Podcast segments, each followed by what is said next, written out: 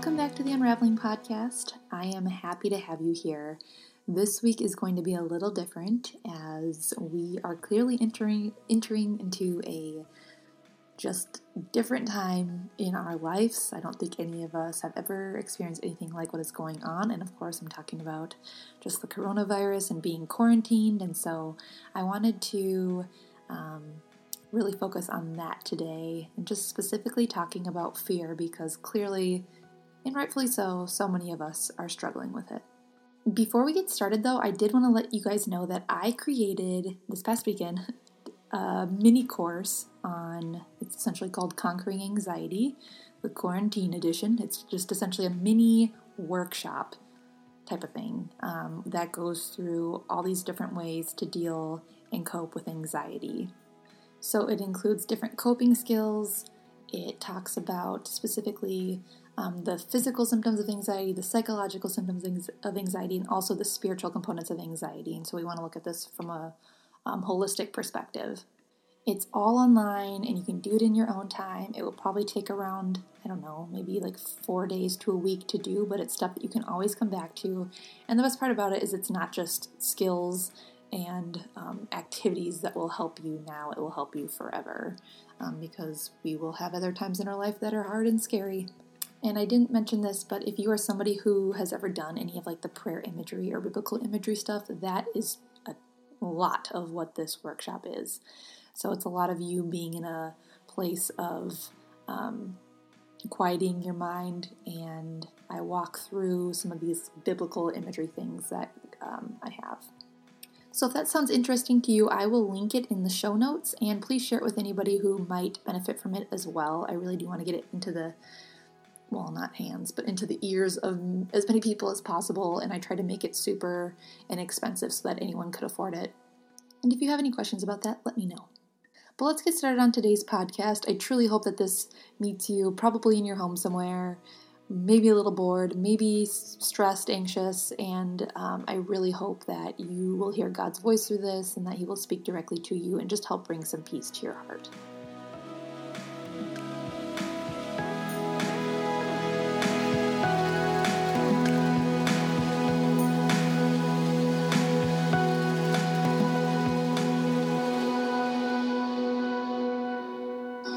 All right, you guys, so where do we even start with this? Fear is obviously a huge topic for what's happening right now with the coronavirus and with all of us kind of being stuck in our homes. And there are quite a few things to be fearful of. I think a lot of people are scared that they're going to catch the virus if they don't have it already, um, or they're worried that somebody they know or love is going to get it. I know that there's people who are immunocompromised, and that is especially scary for them and for their loved ones. Um, people are fearful about the economy and about jobs, and there's just so many things happening right now um, that no one was really prepared for. And so, on one hand, it totally makes sense that we are feeling fearful, right? And so today I was going to talk about, or I was thinking about how to talk, like how to get people out of fear. You know, like how do I make a podcast to make people stop being fearful? Well, part of it is that you do need to your feelings are valid and that there is scary stuff going on. It's one thing when you're feeling fearful when there's not a whole lot going on around you or nothing dangerous, but in this case right now, there is some things to practically like acknowledge and be aware of.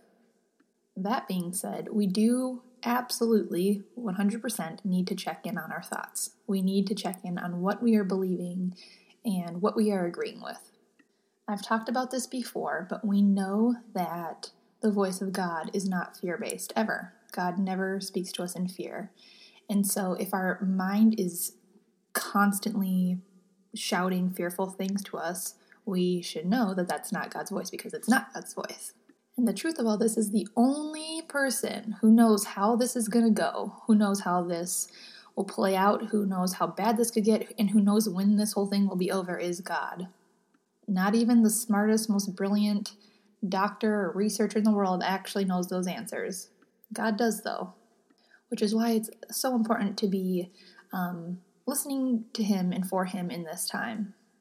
And just to be clear, that's not to say we shouldn't be listening to the wise doctors and stuff who are telling us how to handle this. We should absolutely be listening to them. Um, to be clear, God does tell us to like be wise, and so like going out and licking everything or coughing on people. I mean, we shouldn't do that anyway. But like we should be wise and we should listen to their what their direction. But to say that God isn't above all this and to say that God isn't the only one who actually knows how this whole thing goes isn't true. And so I'm going to start by just having us start to consider. I know this is something I'm considering. I am struggling with being on social media right now. I definitely am. I am on it way too much. I look at it right before I go to sleep at night, which makes me not go to sleep at night because then I sit there worried because I just read whatever I just read. My question is if you are already taking all the precautions that you are supposed to, so if you are doing a great job of washing your hands, if you're staying away from people, staying home, what good is it doing in your mind right now to be reading all those articles, posts, watching all the news, seeing all those numbers? Like, what is that doing for you? And that's a genuine question. Maybe somebody could convince me that it's a good idea that they're doing that. Um, but I can't, in my own life, I can't think of one good things it does for me besides bring about more fear. And I'm not saying we should put our heads in the sand and pretend like this isn't happening. Absolutely not. But I think if you're anything like me, we are consuming a lot of this. And if we're consuming a lot of this, how are we not going to feel fearful? So here's my challenge, and this is a really big challenge, and I'm going to do this. This is my own challenge for myself too. I'm going to try to intentionally, as much time as I'm spending on social media reading about this stuff or talking about this stuff, I am going to spend that much time in the Word or in prayer or in listening to worship music, but I'm going to spend just as much time, if not more, because obviously more would be the goal. But I'm going to start with just making it even here because I'm spending so much time on social media, the rest of my day would be filled up. with talking to God. Um, but what would it be like to spend as much time like really diving into the word and really um, focusing your attention on God, I promise you, you will feel differently. Because if you are diving into the word, if you are um, praying and, you know, even, even worship music alone and just hearing the words in that, um, you're going to start hearing God's truth. And if you are doing it as much as you're reading the other stuff, your brain's going to start to be like, hmm, wait a minute here. We're seeing two different two different ideas and beliefs here. On the one hand, what I'm reading on social media and what I'm hearing on the news is very scary. It seems like I'm in in terrible danger, um, or that my life's going to fall apart. You know that that's what I'm hearing there. But on the other hand, I'm reading this other book that is God's Word, and I'm hearing these things about Him, which is telling me that He is my protector and He is faithful through the hardest of stuff, and that He will never leave me.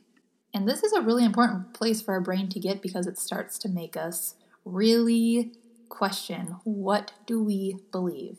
And this is what I really wanted to do in this podcast. If there's anything that I would have you take from this podcast, it's that question What do you believe? And I want to be clear that I am completely empathetic and sympathetic and feel compassion for people who are struggling with their faith right now um, because I know that these kinds of things can make us struggle with our, our faith. But I, I like that word struggle because that means that you're actually struggling with it. Like you're actually asking the questions, you're actually looking for answers instead of just allowing the fearful thoughts to come in and hijack your brain, and that now is all that you are thinking about. But here's something to consider this whole coronavirus thing is making me wonder and making me question who do I trust? Who am I believing? Do I believe who God says He is? Can I trust Him even though this is scary? Because I talk a big talk. I talk a lot about God's faithfulness. I talk about how He carries us through hard things. But am I am I living that out right now? When things really get hard, and when things might even feel terrifying, because we might not even be at the worst of it yet. I don't I don't know how coronavirus works um, we might not even be near the worst of it. And if it keeps getting worse and worse, can I continue to stand on my faith? And as of right now, and I hope this stays the same, I'm saying yes, I can.